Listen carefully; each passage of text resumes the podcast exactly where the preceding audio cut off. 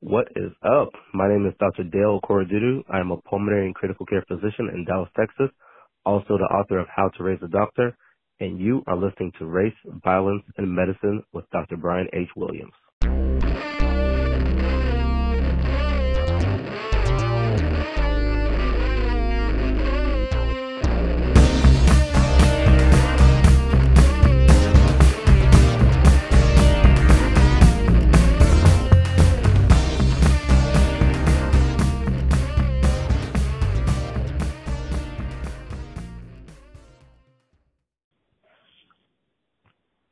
Welcome to Race, Violence, and Medicine.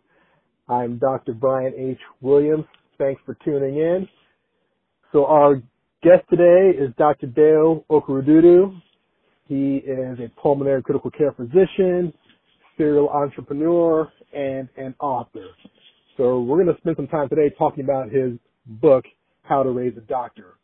But before I get to Dale, I just want to thank you all for following this journey uh, with me on the show. This is the last show for season one. After this, I'm going to take a break for the holidays and I'll be back in January. So we've evolved from a one hour show on the radio to where we are now as a podcast and I'm still playing with the format. So I appreciate you uh, staying tuned in. But enough about the show. Let's get back to Dr. Dale. Dale, thanks for joining us today. Thank you for having me. Thank you for having me. All right, now did I pronounce your last name correctly? I just want to make sure I got it right. So I always call you Dr. Dale, but yeah, you actually did. It's funny when you said it. I was thinking. I was like, does, does Brian know how to say my last name? you got it. All right. Well, that's probably that's probably a host fail to not confirm how to say your guest name ahead of ahead of time, but I got it right. you got it. All right, Dale. So, you know, I said, you know, you're you're a doctor here in Dallas. You're the founder of Pre-Med Star, founder of Diverse Medicine Incorporated. You've helped, you know, thousands of students get into medical school. So, uh, but beyond that, tell us a little bit about yourself. Well, I mean, you hit you hit some of the high medical stuff, but you know, beyond that, I like to first think of myself as somebody outside of being a physician, right? So, I'm a husband. That's one of the things that's most important to me in my life. Spend time with my wife and make sure we have a great relationship. I'm a dad. Love being at all my kids' events and things of that sort. Um, I'm a person of faith, strong person of faith. I have a Christian background, so I spend time with my church family. Good friend. I just hope I'm all around good guy to people and try to help people as much as I can. Those are the things that are really, really important to me. And I like, I like getting those things off the table before I get into the whole I'm a doctor part, you know, because being a doctor is a, is a job for me, but I think having work in life is more important than a job. And my work in life is to really love on people, serve people, help people and being a doctor is the way I do that. Wow, so lovely. Like your identity, you're not wrapped up in your identity as a doctor. You're a family man, your faith, and this is not who you are. It's something that you do. Exactly. So you know, I, I if I lose my job, I'm going to be sad, but I'm not going to be one of those people who who takes it too too much to heart. You know, there's other things you can do in life. So I gotta keep those things separated and just realize the job is a blessing. I, I love my job. I love what I do but I don't want to be defined by that. So, where'd you grow up? I grew up League City, Texas. So League City, Texas is outside of Houston. So yeah, Houston, which everybody thinks about like big, big, big Houston. And then you have Clear Lake, which was actually annexed by Houston. So Clear Lake is part of Houston, and League City is right there next to Clear Lake. So part of Galveston County, but technically closer to Houston. All right. And when you were growing up there, you say it was Clear Lake? Is that correct? Yeah, Clear Lake. I grew up in League City, so city I grew up in League City. Okay. Did you want to be a doctor back then when you were growing up? You know, it's funny. So this, this is gonna sound strange. I always tell people I didn't want to be. I didn't necessarily want to be a doctor, right? But I had a sense that I was gonna be a doctor. I thought, you know, I say I knew I was gonna be a doctor, but I didn't necessarily want to be a doctor. It's the strangest thing. I've hard time explaining it, but you know, whenever you're a child, you can kind of look to your future and you see what your life might be like the life that I live now is really the life that I used to look at in the future and say, you know, my life could be like this. And I, you know, when I, when I was growing up, I loved that TV show Martin back in the days. And I always thought, I mean, look at Martin, this cool, funny guy. He's got a beautiful wife. She's intelligent. Um, I love that I always show. thought myself, that was a great show. I always, I, I always thought myself thinking I'm gonna have a beautiful wife like that, and then I mixed it with the Cosby Show. So, you know, life I saw was kind of those those two things. So, kind of a really fun, goofy life, like Martin, even though the Cosby Show had the goofiness too, but in the professionalism and uh and uh the level of society that the Cosby Show had. So maybe maybe the reason I just had a sense I was going to be a doctor was because the Cosby Show probably, but um it's not that I even necessarily wanted to be a doctor. If you asked me what I wanted to do, I wanted to play ball with everybody else, you know. Right, right. So what what what was what inspired you to write this book, How to Raise a Doctor? Yeah, so as you mentioned, I do a lot of stuff with pre-medical students, tons of stuff, right? So he's a Diverse Medicine Inc. We do pre-med star, we do um black men in white coats and all that stuff. And with time, you can imagine I've had so many interactions with students and parents. With time, more and more, more, and more parents will ask the question, Dr. Dale, how can I help my child become a doctor? And, you know, there was one particular time that after one of the Black Men in White Coats videos came out, um, a mother reached out to me on Facebook and she asked a specific question. I think it was something to the effect of I'm a single mother, you know, I want my child to do well, how can I help him become a doctor? And for whatever reason, that one time really struck me as being, it, it impacted me more than other times. And I said, you know what? This is something that somebody needs to take the time, lay out a good answer, because tons of people have this question. A lot of people have the same question, right? So somebody needs to take the time and give them a good, solid answer. And I'll just tell you how I went about doing it, because obviously I haven't raised a doctor. You know, my oldest boy right now is seven years old. I have a five-year-old and I have a two-year-old, so I haven't raised a doctor. Nor do I necessarily want to raise a doctor yet. So people say, "Oh, he wrote Right. a book called How to Raise a Doctor." He wants his kids to be doctors. No, not necessarily. I want my kids to be happy and do what they want to do, and and really, I want them to be. I, I'm trying to teach them the power of economics and owning things in business. You know, uh, if you're going to be a doctor, that's fine, but you got to own something. If you're going to be a garbage man, that's fine, but you got to own the garbage company. So I'm trying That's to teach key, man. things. Teaching your kids that Yeah. young. I mean, I've already, my daughter's already opened up a bank account. I took her there and she's learning how to count her money and deposit the money. And, you know, she, she just turned eight. I'm like, look, you got to keep your money straight. I mean, you have to do it early because a lot of us probably weren't taught that at a young age, you know. right. Um, so that's, those are the things we need to be teaching. So more than my child being a doctor, I want my child to know how to do those things because you know, those are things that are going to matter. There are a lot of broke doctors out there. But so the way that I I did this the book was I reached out to a lot of people, a lot of friends who were physicians, and I said, hey, can you connect me with your parents? Connect me with your mom. Connect me with your dad. And I made a survey. I sent out a bunch of surveys, and I called a bunch of parents. And I spoke to them, and I you know interviewed and did surveys. I ended up connecting with over 75 parents and physicians. And I said, hey, these are the questions I have. They answer the questions, and then I put all this all that stuff together in a book, really, and it came out to be something beautiful. I, I laid it's in a background of kind of my life, my experiences, and mixed with all these other parents telling, hey, this is what I did for my child. This is how it works. And then other physicians saying, yeah, my parents did this. And it's, it's really nice. We were able to pull out some, some key things from that, you know. Right. And then I saw you have several quotes from some of these parents throughout your book. And Yeah. you divided it into three sections, right? Perspective, character, and getting in. Uh, Mhm. Tell us how you got to that point and what that meant as far as getting your message across in the book. Yeah, I mean, you can imagine when you're trying to put together, synthesize so much information that you're getting, so getting all this information, all these surveys, and you know all these interviews, and trying to figure out how can I make sense of all this. You're looking for themes, and what, what you go through, and you do is you say, okay, X amount of people said this very similar thing, so that's got to be important. X amount of people said this, so that's got to be important. You start lumping them in big categories. And at the end of the day, those are the categories that ultimately came out of it. Um, and I, and I, I honestly I don't remember sitting down and thinking about how I I lumped them into those categories with those titles, but pretty much I had those big themes, and when I just looked at the themes, what the message was, I said, well, okay, what this is saying is talking about perspective, and then the next one was what this is saying, these guys are talking about character, and the third part is you know these guys are talking about you gotta have you gotta know the details, the numbers, how to get in, and I think it came out. I think it, it really makes sense the, the way it ended up coming out. Right. And also throughout this whole thing, you, you mentioned earlier your faith, but you freely infused that into your book when you were writing. And I, I want to hear tell more about that because you know some people may not feel comfortable expressing their faith publicly, and also in something like this, in a book where people can have it for eternity. Did that cross your mind during, during the writing process? Um, yeah, it crossed my mind, but I'm, you know, I'm one of those people. I'm pretty, I'm pretty open. There's, eh, you know, there's certain things people are taboo. And people say, oh, don't talk about this at work. Don't talk about this with your friends. You know, my deal is as long as we're not malicious, I have no problem talking about anything faith-based, political-based with anybody. I, I, I think we have to have the ability to have open forums and talk about those things in order for us to understand each other. Um, you know, I have no problem with a person. So I'm Christian.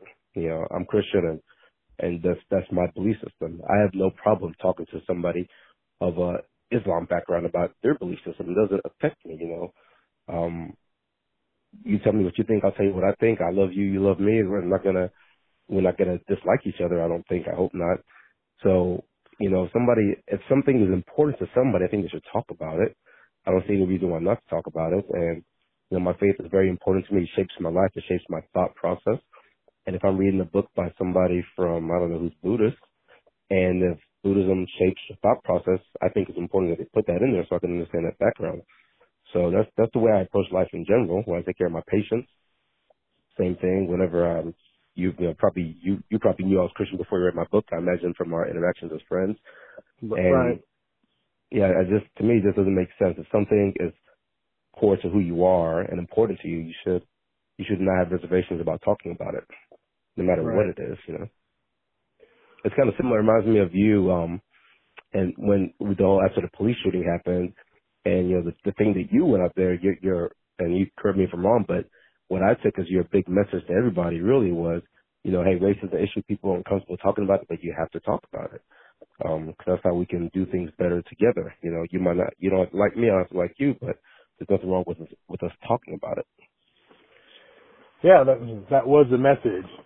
Uh, however, it was lost on a lot of people, and there was certainly some uh, some backlash from that, um, which I, I can imagine that can trans uh, translate transfer to talk discussions about religion uh, as well. So I, I applaud you on just being comfortable and just putting it out there in your book. And there's another thing in your book that I want to talk about after the break, where you you gave some advice about sitting in the front row, which yeah. is that's a stereotype for minority students, right? Is you know always sitting in the front sitting in the front row together. I think there's actually a book out that talks about that. So I want to get your input on that. So if you're just tuning in, we're listening or visiting with Dr. Dale Okorodudu. He is the author of the book How to Raise a Doctor. He's also a serial entrepreneur. Um, we're going to be back in a moment.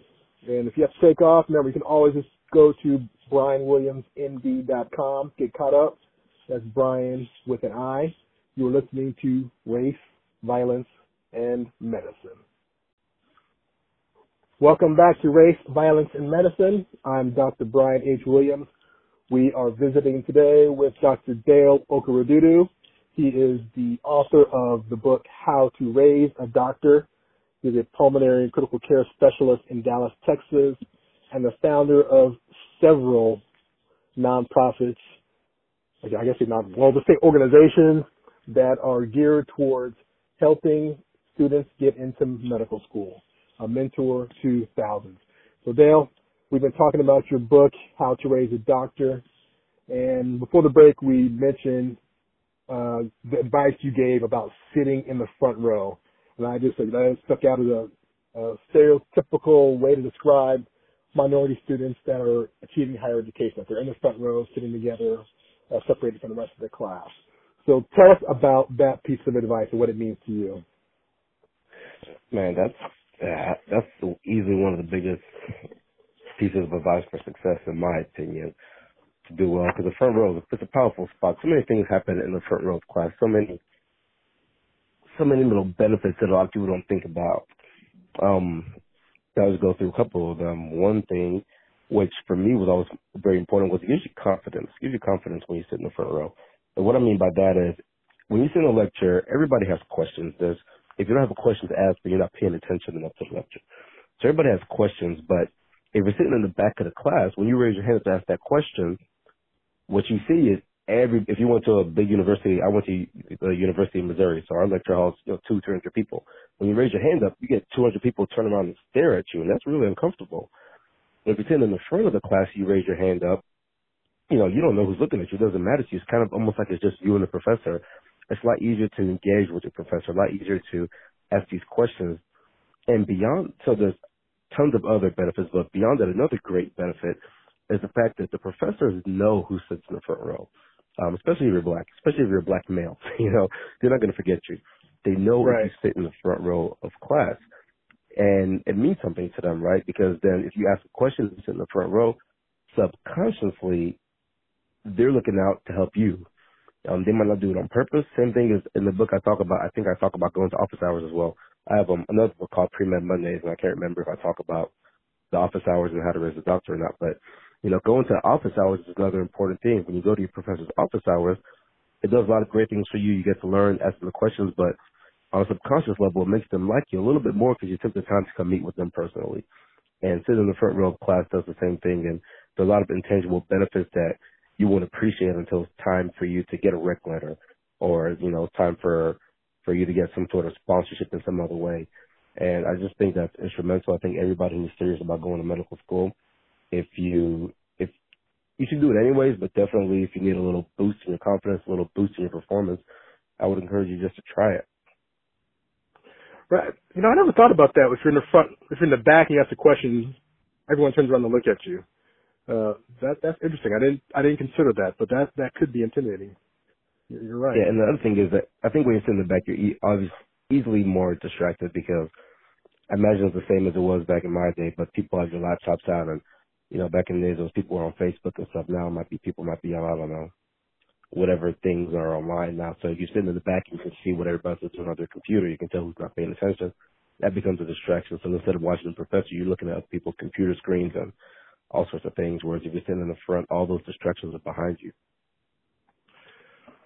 Well, so you, you know, you're an African American male in medicine, so that makes you a role model whether you want to embrace that or not. But the work you do, you, you're not limiting yourself to just minority students. Uh, is that correct? That's correct. Yes, for not exclusive at all. Not not exclusive. So in so in the book is not directed towards minorities, about anybody that wants to get into medical school. Yeah, definitely. It's for anybody who wants to get into medical school, but you know, just by the nature of who I am, of course, there's, there's a bend towards things that pertain to minorities. Um, and that's just by the nature of the, it's a, it's a passion of mine to help people who look like me get into the field of medicine for a, a variety of reasons. But it's definitely not exclusive. There's quotes, there's parents who are white, there's parents who are Asian. As it's a book from of people from diverse backgrounds, I'd say. It's talent mining. I believe that to get the best talent, you have to come, you have to bring diversity to the table. So the book, there's talent mining. I reached out to parents of all backgrounds, physicians of all backgrounds. Now, so I mean, you you founded Black Men in White Coats back when you were you, you were a medical student or a resident at Duke when you founded this. I was a resident at Duke, so 2013, and I was a third year resident in internal medicine at Duke. So you and was that your was that your first company, or first endeavor? Well, I should so, say. Uh, diverse medicine was 2011. Okay. So I, I started diverse medicine, and then uh, AAMC put out that report. And, you know, most people don't realize it, but most people think the first AAMC report came out. I think it was the, the big article that came out, I think it was 2015. And it talked about there were more doctors, there were more black male applicants to medical school in 1978 than there were in 2014. So most people think that the first report was actually that report. Um, but I think a few, quite a few people actually missed that the, the original, I don't know if it was original or not, but an earlier report came out in 2013 and before everybody started comparing 1978 to 2014, the AAMC actually put one out that said 1978 compared to 2011. And that's the one that I saw. And right. after I saw that, that's when I put out, um, that's when we started Black Men in White Coats. So because of your affiliation with that, do you, do you come across any challenges in needing to explain that you are a, an inclusive mentor, no matter what your racial, ethnic background? Or is that not even an issue? Um, for me, it's not really an issue. Yeah, it's not an issue to me um, whatsoever. And I guess it's not an issue to me because you know that the people that come to me are the people that come to me. I don't have to I don't have to necessarily go out and find people that need to be mentored. We have countless people come to us to be mentored. So um you know, if it was something where I was trying to go out and find people to mentor, it might be an issue. Maybe somebody would say, Well, you only mentor black man or something of that sort. But just because the need for mentorship is so great, there's the demand is high. So I have a billion mentees coming to us all the time. So, um, you know, we're not we're not we're not hurting to go out there and and find people to mentor. I should say. Right, I kind of got off track with your book here. I apologize, but now we're talking about black men and white coats. You have a summit coming up soon. Why don't you go and tell us about that real quick? Yeah, so we're doing a Black Men and White Coats Youth Summit. It's going to be on February 16th, 2019, on the campus of UT Southwestern Medical Center. It's a free event, and you know, for years I've been wanting to do this. You know, we started Black Men and White Coats in 2013, and we've done tons of videos which have got you know tons of views and rave reviews, and you know we get tons of people reaching out to us, and all that was great. And we still do the mentoring, and all that's great too. But we've been wanting to do this summit for quite some time, and I'll tell you, in April I got invited by a hospital in Memphis, Baptist Memorial Healthcare. Some great folks out there. They invited me out to speak and they wanted to do a Black Men in White Coat Summit. So I said, sure, that, that'd be great. I love the idea. I've been wanting to do this and it'll give me an opportunity to see how you guys do it. So they did that and it was phenomenal. They did a great job. Um, it was amazing and it gave me a very good model that we could use. So, you know, I think if I recall, I think it was about 250 people or so were there so we're taking that and we're really going to blow it up and make it a pretty big deal. So I checked this morning. Last last I checked, we have about 400, I think 47 or something people registered for the summit already. And you know we're still two months out. So the goal is to get a thousand people registered. I'm not sure. You know, people register. Who knows how many will actually show up? But we're definitely on pace to get over a thousand people to register for the event. And it's going to be a pretty big deal. It's going to be fun. Going to do mentorship, exposure to the healthcare, networking. It's gonna be it's gonna be a good day, a very impactful day. Hopefully, we'll we'll change some lives. All right, I was, I was about to ask, like, if people show up, what what what can they expect? But you you beat me to the punch. All right, so back so back to the back, back to the book. You know, I, I I like to write myself, so whenever I have an author on the show, and actually your book was back when I was still doing the Book of the Month Club, you were featured in September, and of course it took till December for us to get together. so that's but we tried the, though. We tried. Yeah, let everybody uh, knows bad weather. One time we almost got flooded. It was bad weather.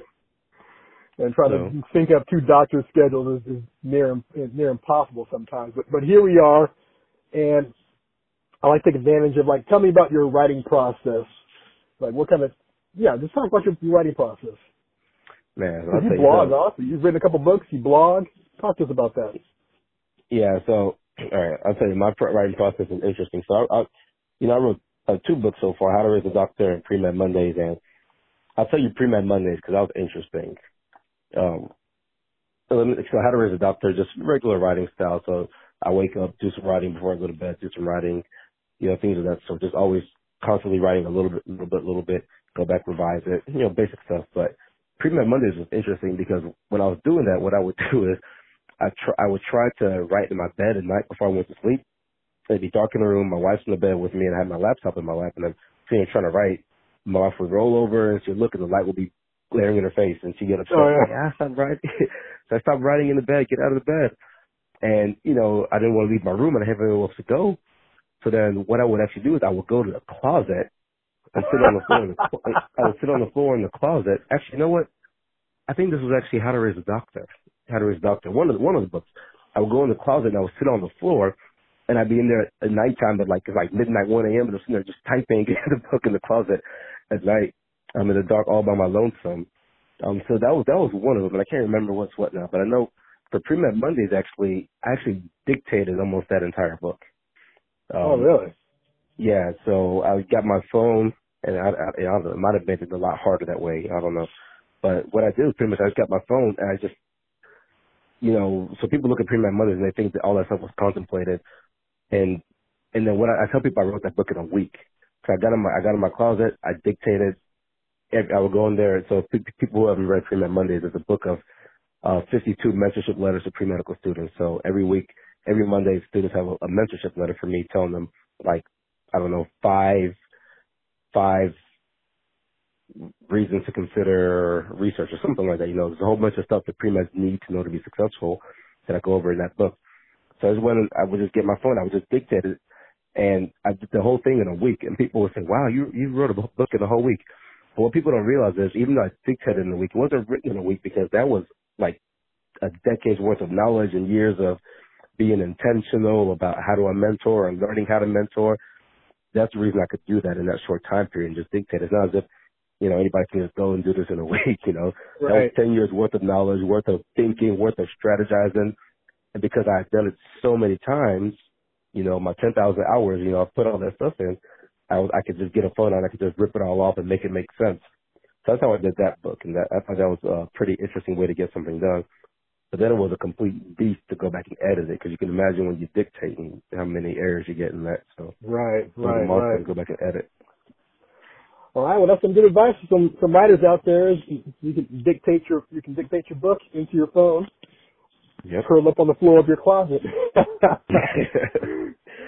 All right, Dr. Dale, author of How to Raise a Doctor, Wisdom from Parents Who Did It. I want to thank you for spending your time with us today. Now remember, this you're listening to Race, Violence, and Medicine. This is available anywhere you get your podcast, Apple Podcast, Google Podcast, Spotify. I do mean anywhere. Uh, so please, you're listening, but maybe your family and friends are not, so share it with them. And you can always keep track of me at brianwilliamsmd.com. That's Brian with an I. And as far as social media, I am most active on Twitter. You can find me there at bhwilliamsmd. Dale, where can we find you after the show?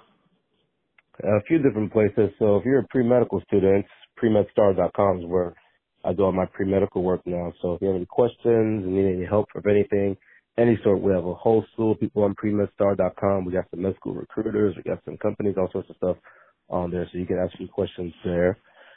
For social media, otherwise, I, I do a little bit of dabbling on Twitter. Not, not as good as I should be, but um, at Dr. Dale MD. You have to spell out the word doctor. Um, LinkedIn for professional folks. I very much enjoy LinkedIn. I think it's a very good platform. So you can find me on LinkedIn as well. Um, I'm somewhere on Facebook.